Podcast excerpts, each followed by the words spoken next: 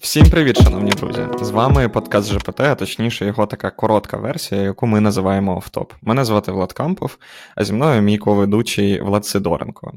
Хто ми такі, ми розповідаємо в великому подкасті, а тут у нас дуже мало часу, тому ми одразу перейдемо до теми. І сьогодні ми хочемо поговорити в ці 15-20 хвилин про розумний дім.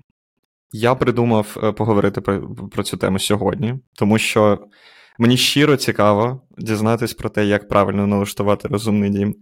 І Влад просто не хоче мені розповідати ці речі десь окремо від подкасту, тому що це контент, його треба зберігати для подкасту. І нарешті ми хочемо розібратись, а як правильно його налаштовувати і що використовувати. І тут варто озвучити мою проблему з розумним домом. Давай так. Я собі уявляв якісь фільми старі, які я дивився в дитинстві. Там, де ти прокидаєшся, у тебе там відкриваються штори, загораються лампочки, включається кавомашина, я не знаю, дзеркало, яке показує тобі новини і все на світі. Воно плюс-мінус якби існує, насправді, да? Ну, частково. Але зробити так, щоб воно все жило в одній екосистемі, майже неможливо. Типу, це дуже важко. Є Apple HomeKit, є Google Home, є щось від Amazon, є взагалі від Xiaomi щось, або Xiaomi, я не знаю, як це виговорюють. Там, де є Aqara Hub і доволі дешеві, але вони працюють, лампочки типу Yeelight і так далі. Тому питання моєму колезі по цьому подкасту, Влад, як? Я знаю, що ти розбирався з цим, то розкажи мені нарешті, як воно все дружиться. Значить, ти зайшов з прям великих питань, і мені здається того, що розколює зараз спільноту взагалі людей, які займаються розумним домом. І я хочу одразу дати дисклеймер, я не експерт. Абсолютно. Тобто я просто людина, що трошки досліджувала це питання і спробувала щось робити в себе вдома. І постійно я бісив свою дружину тим, що я такий, давай встановимо це ще. Вона така, господи, на що це потрібно? Я такий, ну треба, ну давай. Ось. Крім того, дуже важливий дисклеймер. Розумний дім – це дуже недешева, насправді, річ. І мій підхід до цього, я дуже обережно, тому що, як Влад сказав, розумний можна зробити все. Є розумні дзеркала, я не знаю, можна зробити так, щоб в тебе, всілякі сенсори, автоматично все було, але це все коштує доволі великих грошей, і зазвичай мій підхід до цього, що вкластися, щоб воно приносило якомога більше користі і прибирало якомога більше болючих речей в твоєму повсякденному житті. Тому, якщо ми кажемо, тобто, з чого почати? Ви хочете розумний дім, да? Дуже багато статей такі, так, вам, значить, потрібно Raspberry Pi, вам потрібно на Raspberry Pi, ось вам інструкція, на 130 кроків, як встановити Home Assistant. Home Assistant, я одразу скажу, це open-source, по суті, операційна система для розумного дому, і вона дуже класна. Це якось пов'язано з Homebridge? Чи це одне і те саме? Чи... Homebridge – це еплівська штука. HomeKit – це еплівська штука. Окей. Homebridge – це плагін для Home Assistant, для того, щоб комунікувати з еплівською екосистемою і еплівським розумним домом. Отак. Розумію, але встановлюється він, да. Але це, до речі, хороший point. Так, да, що ви встановлюєте Home Assistant, далі вам інструкція, як плагіни встановити. І я хочу одразу сказати, спільнота навколо Home Assistant просто неймовірна. В нас в основному подкасті був гість Денис Довгань, і він теж, одні з його open-source проєктів, це саме проєкти для Home Assistant, або я буду казати, може, HAS, як часто це називають, тобто якісь картки, які візуалізуються красиво, купа різних протоколів і так далі. Проблема з речами в розумному домі, те, що є купа різних виробників. Не знаю, там LG, Xiaomi, Samsung, крім того, усі якісь маленькі, і це ми думаємо тільки про якісь очевидні речі. А є якісь неочевидні речі, там, наприклад, жалюзі. Да? Ну, тобто, їх дуже класно і корисно робити розумним. Розумні замки, сигналізації, усе таке. І вони між собою не дружать. От взагалі. І всі такі так. Ну, мало хто думає про те, щоб зробити щось, щоб воно класно, з ним можна було класно інтегрувати, та ще й безкоштовно. Всі хочуть грошей, і тому всі придумують якісь свої протоколи, інколи роблять підтримку загальних протоколів, там є купа різних, є ZigBee, зараз є прям такий рух, щоб усі якісь нові речі, які мають інтегруватися в новий дім, підтримували протокол, який називається Thread. І Thread може бути класною річчю, якщо знову-таки, якщо всі його заонбордять. Тому що проблема в цьому, якщо навіть є одна річ в вашому домі, що не підтримує це, вам потрібен якийсь окремий хаб, що спеціально підтримує цей протокол. І це бісить. От. Що мені довелося зробити в себе вдома? В мене є 3 різних екосистеми, по суті. В мене є Raspberry Pi, в мене є Home Assistant, які я понавстановлював різних плагінів, і це деш. Тобто, незважаючи на те, що я нібито софтвер-інженер і маю розбиратись в цій штуці, ця штука потребує PhD. Тому, особливо, да, якщо там щось ламається, то дебажити, це прям треба бути серйозним. В мене є амазонівська екосистема, Алекси, там Alexa, Echo і купа підв'язана до цього. В мене є окремий хаб для розумного світла, тому що воно типу швидше так працює, тому що вони оптимізуються під себе. В мене в Apple теж щось підв'язано. Тому що ти купуєш якусь річ і думаєш, ну от кажуть, що це найкраще вирішує проблему, не знаю, там регулювання температури, там класний термостат розумний. Тому що я живу в Америці, і тут нема центрального опалення, тому тут потрібні термостати, щоб самому це регулювати. І ти такий, так, з чим воно працює? Воно працює з Apple. Окей. А в мене немає поки що сетапу Apple. Тобі доводиться це робити. Або воно працює з самим своїм.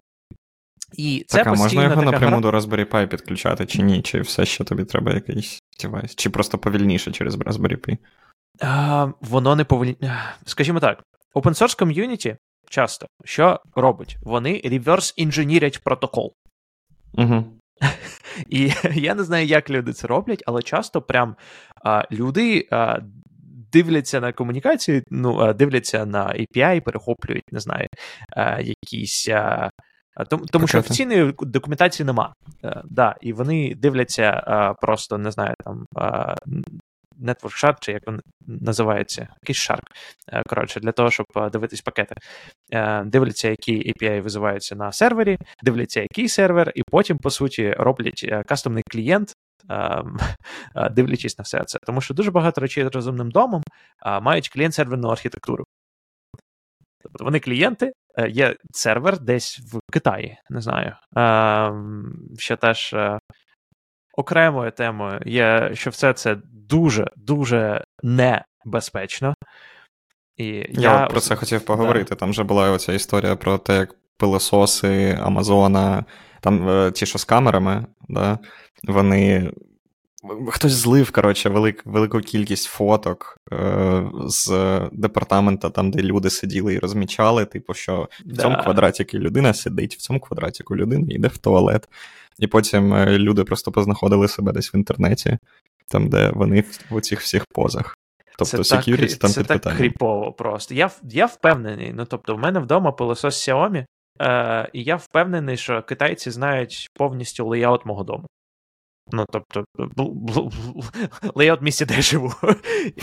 І я, ну, нібито змирився з цим, тому що можна бути або повністю параноїком і не використовувати такі речі, повністю закрити, щоб воно не розмовляло з, не знаю, будь-якими зовнішніми сервісами, але це потребує прям дуже багато зусиль і дуже багато... Ти, по суті, не отримаєш розумний дім, тому що зараз всі будують так, щоб ти не міг запускати все локально.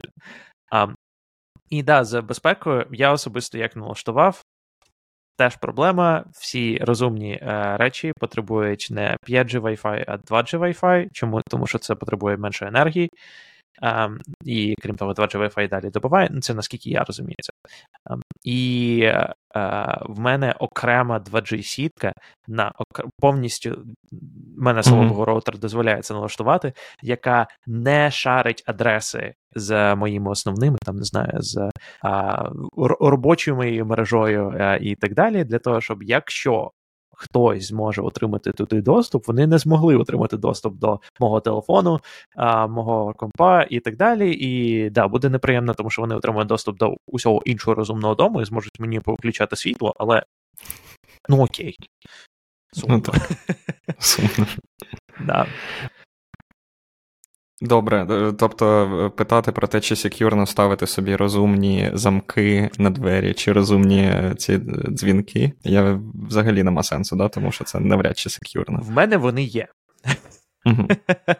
Тобто, і насправді це дуже зручно. Але я проводив дослідження для того, щоб усі речі, які є в розумному домі, в нас, щоб вони працювали без інтернету, або щоб якщо щось іде не так, вони працювали як просто звичайний там тупий замок, світло і так далі. Тому що є дуже багато якихось речей, які такі, ну, воно ж розумне, і ви зможете, ну, от, наприклад, поговоримо про замки. Дуже багато замків є, що, ну, ти маєш ввести код, не? Або, там, не знаю, відсканувати відбиток пальця. Угу. І все, ну і в тебе така панелька, ти маєш вести. Що відбувається, коли розряджається батарейка? Уявімо, там, не знаю, ти поїхав кудись у відпустку, повернувся, в тебе батарейка розрядилась. І ти такий тикаєш, а воно не тикається. Ти щоб маєш розуміли, замінити батарейку, так? І тільки потім зайдеш. А батарейку ти можеш тільки всередині замінити, воно ж спеціально зробило так, щоб ти не міг зламати. Окей, так, логічно. Тому один з найпопулярніших замків від Google, від Nest. Тобто там якраз така панелька. Що тобі потрібно зробити? Тобі потрібно десь на вулиці знайти 9-вольтову батарейку. Там є два контакти, до яких ти маєш прикласти 9-вольтову батарейку, і вона дозволить тобі ввести код. І я такий, я не хочу цього робити. Тобто, я просто уявив ситуації. Тому я купив замок, в який просто, ну там, він все ще замок, плюс там є панелька. І я розумію, що так, якщо що, хтось може зламати замок, але там ще вбудована сигналізація, і скоріш за все ти купуєш замок не для того, щоб підвищити безпеку, а для того, щоб підвищити комфорт. Ну так. Ну і плюс вбудована сигналізація, це теж бенефіт, якби, от замок. Але з того, що ти кажеш, я так розумію, що людина, що далека від налаштування всяких штучок, взагалі не зможе собі таке зробити, я правильно розумію? Це буде складно. Якщо, скажімо так, якщо ви хочете обрати шлях найменшого спротиву, то просто оберіть собі одну екосистему і будуйте все навколо неї. І просто, якщо ви дивитесь на якусь річ, і на ній написано, не написано, що вона працює, там, не знаю, з Алексою, амазонівською, знову-таки для українського і навіть, та навіть для європейського ринку це може бути не дуже актуально, але просто не купуйте це. Тому що, наприклад... Ну, айфони, наприклад, є у багатьох, але проблема в Apple HomeKit в тому, що всі девайси коштують просто нереальні гроші. Типу, якісь Philips-лампи, якісь, я не знаю, проштори і так далі, я взагалі мовчу. Зволожувач Dyson, наприклад, out of the box, він дорогий собака, але він не має інтеграції з Apple HomeKit. І якби все ще, навіть якщо ти навіть платиш ці гроші, у тебе нема гарантії, що у тебе все поєднається. Це якась жесть. Да, саме так. Тобто ти платиш купу грошей, а потім виявляється, що щось не працює, або є навіть цікавіші речі, коли уявімо, якісь речі написано, що вона працює там з Алексою, Apple Home, там ще щось. Але на різних платформах є різні можливості, тобто і різний функціонал. Там, що є, в одному місці я можу, не знаю, дивитися або поставити якісь екшени на момент, коли в мене, не знаю, падає вологість в кімнаті. А на іншій платформі не можу, тому що ця інформація не репортиться. І це бісить. Добре, а якщо ти все-таки робиш оцю всю історію з Raspberry Pi, чи можеш ти якби використовувати всі можливості, чи там теж є обмеження? Там теж є обмеження. І часто, по-перше, для того, щоб налаштовувати, тобі часто потрібно пригати через пару кілець і генерувати access-токени. Наприклад, ось є в мене, я вже казав, є... Господи, хочу сказати світлофор чомусь. Пилосос. Так от. І, ну, тобто, Xiaomi, пилосос. І ти такий, ну, має бути дуже легко підключити. Але інструкція для підключення каже, тобі потрібно згенерувати токен для того, щоб розмовляти з пилососом. І ти такий, як генерувати токен? Щоб ви розуміли, після довгого ресерчу, там вони кажуть, ну, встановіть якусь там APK, на Android, для того, щоб воно під'єдналося до цієї мережі, і воно вам дасть токен. А в мене нема Android. Коротше, я знайшов Python-бібліотеку, яка вміє це робити. Я написав скрипт, який використовує цю бібліотеку. Ну, скрипт, типу, на 15 рядочків. 15 рядочків, боже, як складно. Але при всьому цьому, ну, це тому, що я можу це написати, я не можу уявити, як людина, в якої немає якогось релевантного досвіду, буде в усьому цьому копатися. Це тільки один приклад. Для кожної нової речі інколи буває, що воно просто автоматично працює. І це прям класно, це дуже приємно. Але інколи буває, що воно не працює зовсім, і в мене була проблема, коли рандомно, ну, Raspberry Pi ребутається. Чому він ребутається? Там логів нормально на те, що є, і знову-таки тобі потрібно знати, де дивитись на логи, тобі потрібно знати, як налаштувати, як сечитись в цей Raspberry Pi. Там є візуальний інтерфейс, але для нього потрібно встановити. Коротше. Боже мій, ну з тим, що ти розповідаєш, я тепер розумію, чому все ще оце створення розумного дому, коли ти робиш собі ремонт в квартирі, наприклад, да. Це окрема послуга. І дійсно, є люди, які просто навчились це робити і продають це як послугу. Тому що це звучить дуже складно, типу, навіть для інженера. Ну, якби ти можеш розібратися, але це треба прям захопитись цим і піти розбиратись. Так, да. І одна з речей, до речі, щодо розумного дому і ремонту, це те, що дуже багато речей, якщо, наприклад, ти вже зношиш стіни, ти можеш сховати за стіни або вбудувати в щось. Тому що те, що я роблю, я будую на основі того, що вже є.